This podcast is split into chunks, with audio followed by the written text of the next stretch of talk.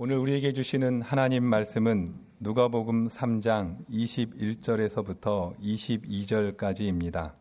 백성이 다 세례를 받을새 예수도 세례를 받으시고 기도하실 때 하늘이 열리며 성령이 비둘기 같은 형체로 그의 위에 강림하시더니 하늘로부터 소리가 나기를 너는 내 사랑하는 아들이라 내가 너를 기뻐하노라 하시니라.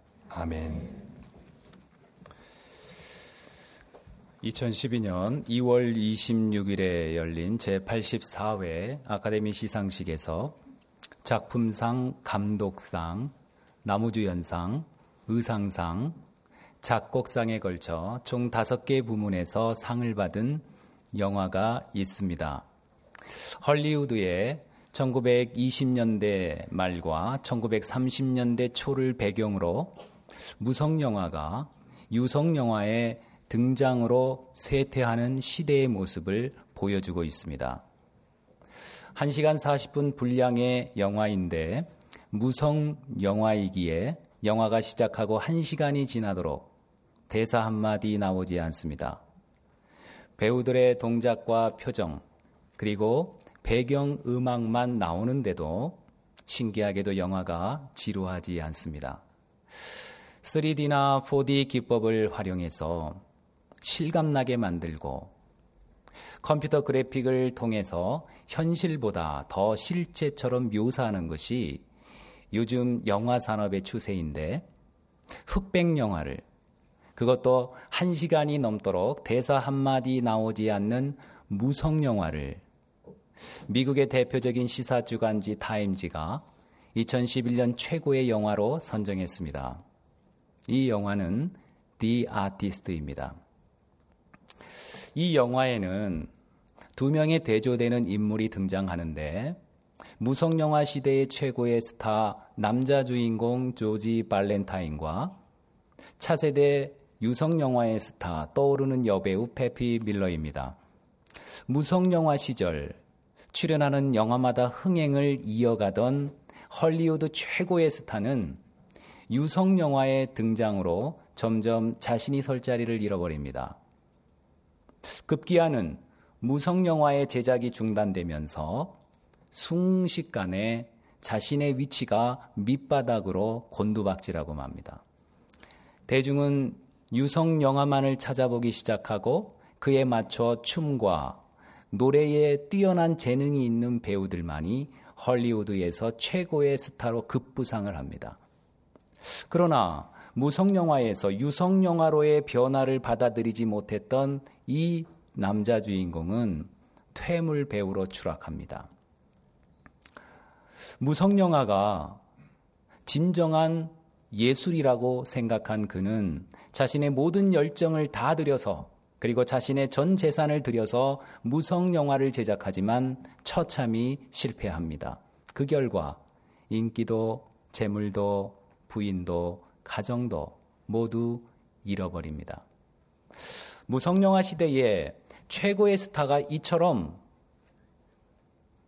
실패할 수밖에 없었던 이유는 당대 흐름이었던 유성 영화의 등장을 거부했기 때문입니다. 새로운 것을 받아들인다고 하는 것은 언제나 낯설고 불편합니다. 심지어는 두렵기까지도 합니다. 새로운 것에 적응한다고 하는 것은 익숙한 옛 것을 버리는 것이며 현재의 내 모습을 부정하는 것이기에 참으로 힘들고 어려운 과정을 요합니다. 그래서 새로운 것을 받아들이기보다는 현재의 상황에 안주하려고 합니다. 그리고 새로운 것을 거부합니다. 그리고 저항합니다. 이처럼 새로운 변화에 순응하지 못하고 거부했던 이 남자 주인공은 이에 대한 혹독한 대가를 치르게 됩니다.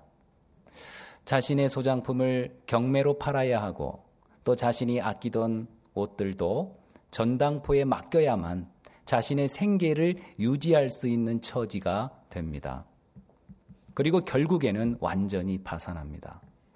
무성영화의 최고의 스타는 이처럼 무성영화처럼 소리 없이 쓸쓸히 사라지는 배우가 되었습니다. 이 영화에서 상당히 인상적인 자막이 하나 나오는데 무성 영화의 시대가 지나가고 이제 유성 영화의 시대가 왔다고 말하는 여자 주인공에게 남자 주인공이 이렇게 이야기합니다. 당신을 위해 그 길을 내가 준비해 왔어. 마치 주의 길을 예비하는 세례 요한을 떠올리게 하는 이 대사는 헌신과 소외라는 두 가지 이중적인 의미를 담고 있습니다. 당신을 위해 그 길을 내가 준비해 왔어. 이 말을 문자 그대로 받아들이게 되면 헌신의 의미가 됩니다. 그러나 이 영화에서 실제로 사용된 의미는 당신이 오늘 이 자리까지 있을 수 있었던 것은 바로 나의 헌신 때문이었는데 이제 와서 그런 나를 소외시키다니 이런 의미로 사용한 것입니다. 최고의 스타가 새까만 후배에게 자신의 자리를, 그 영광의 자리를, 그것도 자신의 의사와는 무관하게 내주어야만 했을 때, 인간이라면 누구나 소원한 마음을 가질 수밖에 없을 것입니다. 그러나, 그럼에도 불구하고 그 말이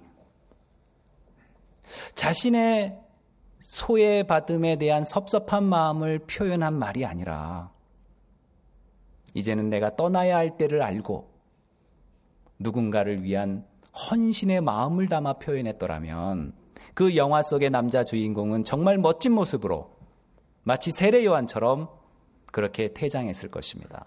그러나 현실은 그렇지 않았습니다. 하지만 이것이 인간의 실존입니다. 떠나야 할 때 떠나지 못하고 끝까지 자신의 기득권을 포기하지 않고 그동안 누렸던 자신의 자리를, 그 영광의 자리를 끝까지 움켜잡으려고 하는 것이 인간입니다. 떠나야 할 때 떠나는 것이, 자신을 버려야 할 때 버리는 것이 진정 자신을 위하는 길임을 알지 못하고 끝까지 자신의 욕망을 추구하다가 결국 모든 것을 잃어버리고 나중에서야 후회하는 것이 인간의 실존입니다. 자신의 욕망을 위해서 자신의 자리를 지키기 위해서 두 살 이하의 유아를 학살했던 헤롯 대왕이나 자신의 실체를 드러내는 회개의 세례를 외쳤던 세례 요한을 붙잡아 죽인 분봉왕 헤롯이 바로 그런 인간의 전형입니다. 그러나 그 헤롯은 과거 역사 속에서나 존재하는 과거의 그런 인물이 아니라 오늘 여기 하나님의 말씀이 나의 실체를 드러냄에도 불구하고 그 말씀을 거부하며 살아가는 바로 내가 이 시대에 해로실 수 있음을 우리는 기억해야 할 것입니다. 누가복음을 기록한 누가는 세례 요한과 예수님을 다른 시대의 인물로 구분 짓습니다. 누가복음 16장 16절입니다. 율법과 선지자는 요한의 때까지요. 그 후부터는 하나님 나라의 복음이 전파되어 사람마다 그리로 침입하느니라. 누가는 율법과 선지자의 시대를 요한의 때까지라 밝힘으로써 세례 요한을 율법과 선지자의 시대에 속하는 즉 구시대의 인물로 구분했습니다.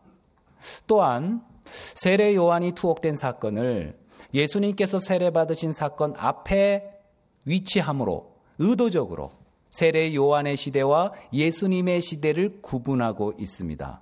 이것은 세례 요한까지의 시대를 구시대로 그 이후부터 시작하는 예수님의 시대를 신세대로 구분하면서 예수님의 시대를 강조하려는 의도를 가지고 있는 것입니다. 그렇다면 세례 요한의 시대로 불리는 구시대와 예수님의 시대, 새 시대는 어떻게 다른 것이겠습니까?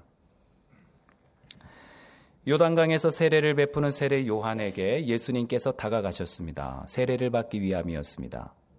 세례는 죄와 욕심에 대해서는 죽고 하나님의 말씀에 대해서는 살겠다는 뜻으로 행하는 예식입니다. 예수님은 죄가 없는 분이시기 때문에 세례받을 필요가 없었습니다. 그래서 세례 요한도 예수님께서 자신에게 세례를 받기 위해 오시는 것을 보고 내가 당신에게 세례를 받아야 되는데 어떻게 당신이 나에게 세례를 받으러 오십니까? 그러면 놀라워했습니다. 그때 예수님께서 이렇게 말씀하셨습니다. 마태복음 3장 15절입니다. 예수께서 대답하여 이르시되 이제 허락하라. 우리가 이와 같이 하여 모든 의를 이루는 것이 합당하니라 하시니 이에 요한이 허락하는지라. 예수님께서 이와 같이 하여 모든 의를 이루는 것이 합당하니라 하시자 그때야 비로소 세례 요한이 허락했다 그랬습니다. 이 말씀을 통해서 죄가 없으신 예수님이 굳이 세례 받으실 필요가 없는 예수님이 왜 세례를 받으셔야 했는지 그 목적을 확인할 수 있습니다. 그것은 이와 같이 하여 모든 의를 이루기 위함이었다는 것입니다. 여기서 이와 같이 하여는 성자 하나님이신 예수님이 죄인들이 받는 세례를 받기 위해 죄인 앞에 친히 무릎을 꿇으시는 행위를 의미하는 것입니다. 이것은 성자 하나님의 자기 버림이요. 자존심마저 버리는 행위를 통해서 하나님의 의를 이루시겠다는 뜻을 보여주고 있는 것입니다. 자존심마저 버리는 자기 버림을 통해 예수님의 시대, 새 시대가 활짝 열린 것입니다. 그러므로 세례 요한의 시대, 구시대와는 달리 예수님의 시대, 새 시대는 자존심마저 버리는 자기 버림을 통해서, 즉, 자기를 부인함을 통해서 새로운 시대가 열렸음을 우리에게 알려주고 있는 것입니다. 하늘의 높은 보좌를 버리고 낮고 낮은 인간의 자리까지 오셔서 죄인 앞에 무릎을 꿇고 세례 받으심으로 하나님의 의를 이루는 새 시대가 열렸다는 것입니다. 그렇다면 세례 요한 때까지의 시대, 율법과 선지자의 시대는 하나님의 의를 이루는 시대가 아니었다는 것입니까? 그렇지 않습니다. 율법과 선지자의 시대에도 하나님의 의를 이루겠다고 율법을 중요하게 여기며 지키며 살았습니다. 얼마나 철저히 율법을 지키기 위해 노력했던지 안식일을 기억하여 거룩히 지키라는 이 말씀, 이 한 말씀을 지키기 위해서 안식일에 관련된 구체적인 규례와 법을 39가지 항목으로 나누었습니다. 그것도 부족해서 이 39가지 항목에 각각 6개의 세부 조항을 두어서 총 234가지를 만들어 지켰습니다. 그러나 그들은 구원받지 못했습니다. 그 이유가 무엇인지 아십니까? 그 이유를 로마서 10장 1절에서 3절이 이렇게 밝혀주고 있습니다. 형제들아, 내 마음에 원하는 바와 하나님께 구하는 바는 이스라엘을 위함이니 곧 그들로 구원을 받게 함이라. 내가 증언하노니 그들이 하나님께 열심히 있으나 올바른 지식을 따른 것이 아니니라. 하나님의 의를 모르고 자기 의를 세우려고 힘써 하나님의 의에 복종하지 아니하였느니라. 이 말씀은 이스라엘 백성들에게 하나님을 향한 열심이 있었지만 그 열심이 하나님의 의를 이루는 열심이 아니라 자기 의를 이루는 열심이었다고 알려주고 있습니다. 하나님을 위한다고는 했지만 그것이 하나님을 위하는 것이 아니라 자기 의를 이루기 위한 열심이었기 때문에 구원받지 못했다는 것입니다. 하나님을 향한 열심이 나에게 있다는 사실만으로는 예수님의 시대, 새 시대의 백성이 되는 것으로는 부족하고 오직 그 열심이 하나님의 의를 이루는 열심으로 나아갈 때만 예수님의 시대, 새 시대의 백성에 합당한 예복을 입은 자가 된다는 것입니다. 예수님께서 고향 나사렛에 머물 때였습니다. 그때도 예수님은 회당에서 말씀을 전하고 계셨습니다. 그때 예수님의 어머니와 그의 형제들이 예수님을 찾아왔습니다. 주님께서 그들에게 이렇게 말씀하셨습니다. 마가복음 3장 32절에서 35절입니다. 무리가 예수를 둘러 앉았다가 여짜오되 보소서 당신의 어머니와 동생들과 누이들이 밖에서 찾나이다. 대답하시되 누가 내 어머니이며 동생들이냐 하시고 둘러 앉은 자들을 보시며 이르시되 내 어머니와 내 동생들을 보라. 누구든지 하나님의 뜻대로 행하는 자가 내 형제요 자매요 어머니니라. 하나님의 뜻대로 행하는 것이 얼마나 중요했으면 자신의 친어머니와 형제들을 앞에 두고 이런 말을 하시겠습니까? 이뿐만이 아니었습니다. 마태복음 7장 21절에서 23절입니다. 나더러 주여 주여 하는 자마다 다 천국에 들어갈 것이 아니요 다만 하늘에 계신 내 아버지의 뜻대로 행하는 자라야 들어가리라. 그날에 많은 사람이 나더러 이르되 주여 주여 우리가 주의 이름으로 선지자 노릇하며 주의 이름으로 귀신을 쫓아내며 주의 이름으로 많은 권능을 행하지 아니하였나이까 하리니 그때 내가 그들에게 밝히 말하되 내가 너희를 도무지 알지 못하니 불법을 행하는 자들아 내게서 떠나가라 하리라. 주의 이름을 부른 자뿐만 아니라 주의 이름으로 선지자 노릇하고 주의 이름으로 귀신을 쫓아낸 자라 할지라도 그들 중에 구원받지 못하는 자가 있다는 말씀입니다. 왜? 주의 이름으로 선지자 노릇하고 주의 이름으로 귀신을 쫓아냈는데 구원받지 못하는 것입니까? 그 이유는 그 열심이 하나님의 의를 이루는 데 목적이 있는 것이 아니라 자신의 의를 이루는 데 목적이 있었기 때문입니다.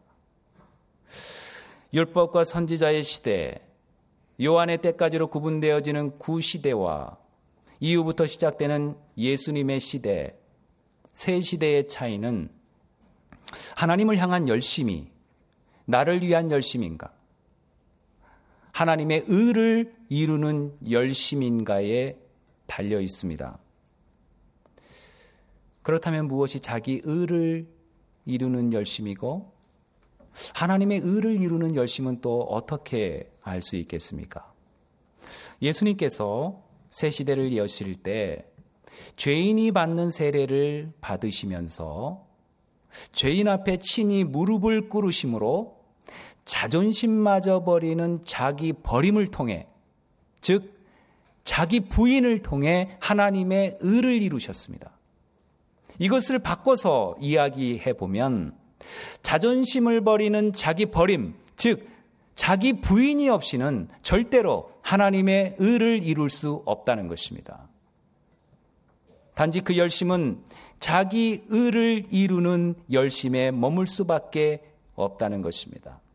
그러므로 내가 구시대의 사람인가, 새시대의 사람인가, 내가 하나님의 의를 이루는 사람인가, 자기 의를 이루며 사는 사람인가는 내 삶 속에 자존심마저 버리는 자기 버림, 자기 부인이 내 안에 있는가로 확인해 볼 수 있는 것입니다.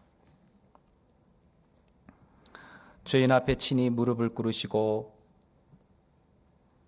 세례를 받으심으로 공생애를 시작하신 예수님을 향해서 하늘에서 소리가 들려왔습니다. 본문 22절입니다. 성령이 비둘기 같은 형체로 그의 위에 강림하시더니 하늘로부터 소리가 나기를 너는 내 사랑하는 아들이라 내가 너를 기뻐하노라 하시니라. 제 개인적인 이야기 하는 것을 양해해 주시기 바랍니다. 제가 중학교 2학년 때 저희 아버지가 지금의 제 나이였을 때입니다. 지금은 늙고 병드셔서 제가 보살펴 드려야 하지만 그때는 그렇지 않았습니다. 그날도 평소처럼 저는 제 한 살 아래의 동생과 함께 학교에서 집으로 돌아가는 중이었습니다. 학교에서 저희 집으로 가기 위해서는 학교 담벼락을 따라서 쭉 가다가 작은 골목길이 나오면 거기에서 틀어서 약간의 경사길을 따라 올라가면 거기에 바로 저희 집이 있었습니다. 학교에서 저희 집까지 그리 멀지 않은 거리였다는 것입니다. 그날도 동생과 함께 학교 담벼락길을 따라서 쭉 걸어가다가 작은 골목길이 있는 그 모서리 부근에서 제 또래의 아이들 10여 명이 무리지어 서 있는 것을 보았습니다. 저는 직관적으로 일진이구나. 불량배구나. 생각했습니다. 그래서 가능한 그들과 눈을 마주치지 않고 지나가려고 했는데 아니나 다를까 그들이 저를 부르는 것입니다. 저는 순간적으로 제 동생을 집으로 뛰어가라 그랬습니다. 본능적으로 지원군을 요청한 것입니다. 그 여러 명의 무리들이 저를 둘러싸고 위협하면서 주머니에 있는 모든 돈을 꺼내라 그랬습니다. 나중에 나오면 10원에 한 대씩. 불량배라고 했지만 제 또래의 아이들이었기 때문에 별 문제가 없는 것 같아도 10여 명의 아이들이 무리지어 저를 위협하고 있었기 때문에 저는 두려움에 사로잡혀서 어쩔 줄을 몰라 하고 있었습니다. 그때 저 위에서 이놈들 하는 소리가 들려왔습니다. 소리 나는 곳을 바라보니 저희 아버지가 파자마 차림에 슬리퍼를 신고 소리 지르고 계셨습니다. 그 모습을 보는 순간 저는 제 가슴 깊은 곳으로부터 알 수 없는 힘이 솟구쳐 올라 불량배들을 향해 돌진했습니다. 그리고 만만해 보이는 한 놈을 붙잡아 때려 눕히고 사정없이 때렸습니다. 나는 무조건 한 놈만 팬다. 그 아이가 지금 온전히 살고 있는지 모르겠습니다. 저는 그때 단지 아버지가 저를 바라보시고 소리 질러 주신 것 뿐이었는데, 아버지가 저를 대신해서 싸워주신 것도 아니었는데, 단지 아버지가 저를 바라보시고 소리 질러주고 있을 뿐이었는데, 제 안에서는 표현할 수 없는 엄청난 힘이 제 안에서 솟구쳐 오르는 것을 느낄 수 있었습니다. 그때 저는 정말 강한 사람이 되어 있었습니다. 아무도 저를 이길 수 없는 상황 가운데 제가 처해 있었습니다. 그때 저는 깨달았습니다. 아, 아버지가 나와 함께 계시면 나는 강한 자가 되는구나. 사랑하는 교우님, 육신의 아버지가 나와 함께 계신다는 생각만으로도 우리가 이처럼 강해질 수 있다면 온 우주 만물을 창조하신 전능하신 하나님이 나와 함께하고 계심을 믿을 때 우리가 어찌 강해지지 않을 수 있겠습니까? 결코 짧지 않은 능력의 손이 나를 붙잡고 계시는데 그분이 바로 나를 위해 독생자를 이 땅에 보내신 하나님이심을 내가 믿는다면 내가 무엇이 두려워? 내가 무엇을 염려하겠습니까? 하나님의 의를 이루시기 위해 죄인 앞에 무릎을 꿇으신 주님을 향해 하늘에서 소리가 들려왔습니다. 너는 내 사랑하는 아들이라. 내가 너를 기뻐하노라. 이는 양을 이리 가운데 보내는 목자의 마음이며 죄악된 세상에 성자 하나님을 보내신 성부 하나님의 응원가였습니다. 하늘에 높고 높은 보좌를 버리시고 이 땅에 낮고 낮은 자의 자리에 가장 천한 모습으로 가장 연약한 모습으로 죄인 앞에 무릎 꿇고 계신 그 모습을 바라본 아버지의 사랑의 마음이었습니다. 또한 공생의 3년 동안 앞으로 당하게 될 온갖 수모와 모욕을 생각하며 안타까워하시는 아버지의 절규였습니다. 성자 하나님도 하나님의 의를 이루시기 위해 자신의 자존심마저 버리고 죄인 앞에 무릎을 꿇는 자기 버림을 실천하셨다고 한다면 바로 그 예수 그리스도를 믿는 우리들이 하나님의 의를 이루기 위해서 내 욕심과 정욕은 말할 것도 없고 나의 자존심마저 미련 없이 버릴 수 있어야 하지 않겠습니까? 바로 그럴 때 2000년 전에 주님을 향해서 하늘에서 울려왔던 그 소리가 오늘 이 시대 나를 향해서 동일하게 울려 퍼질 것입니다. 너는 내 사랑하는 아들이라.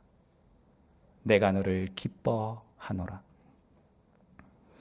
하나님께서 사랑하시는 교우님, 오늘은 주님께서 나를 위해 고난받으시고 죽으신 그 주님을 묵상하며 참회하는 사순절 다섯 번째 주일입니다. 하나님의 의를 이루시기 위해서 자존심마저 버리시고 자기를 부인하심으로 하나님의 의를 이루시기 위해 걸어가셨던 그 주님을 우리도 따라 걸어가십시다. 날마다 나 자신을 부인함으로 자기 의를 이루기 위한 열심이 아니라 하나님의 의를 이루기 위한 열심으로 살아가십시다. 그럴 때만 우리는 예수님의 시대, 새 시대 백성에 걸맞은 예복을 입고 살아가는 자가 될 것입니다. 기도하겠습니다. 나를 위해 고난당하시고 십자가에 피 흘려 주신 주님을 묵상하고 참회하는 사순절 다섯 번째 주일. 자기 의를 이루며 살면서도 하나님의 의를 위해 살아간다고 착각하며 살아온 나를 바라봅니다. 죄인 앞에 무릎을 꿇을 수 있으셨기에 죄인을 위한 십자가의 제물로 온몸을 송두리째 내어놓을 수 있으셨습니다. 죄인이 아니면서도 죄인과 더불어 죄인과 함께 사셨고 죄가 없으셨으면서도 죄인과 함께 십자가에 못 박혀 돌아가심으로 모든 죄인을 구원하시려는 하나님의 의를 이루셨습니다.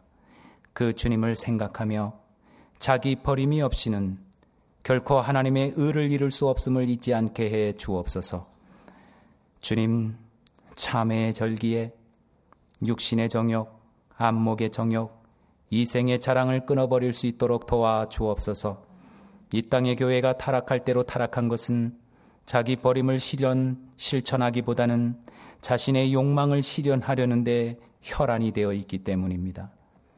세상 사람들이 세워주는 허망한 자존심을 위해 영원한 생명을 포기하는 어리석음을 범하지 않게 해 주옵소서.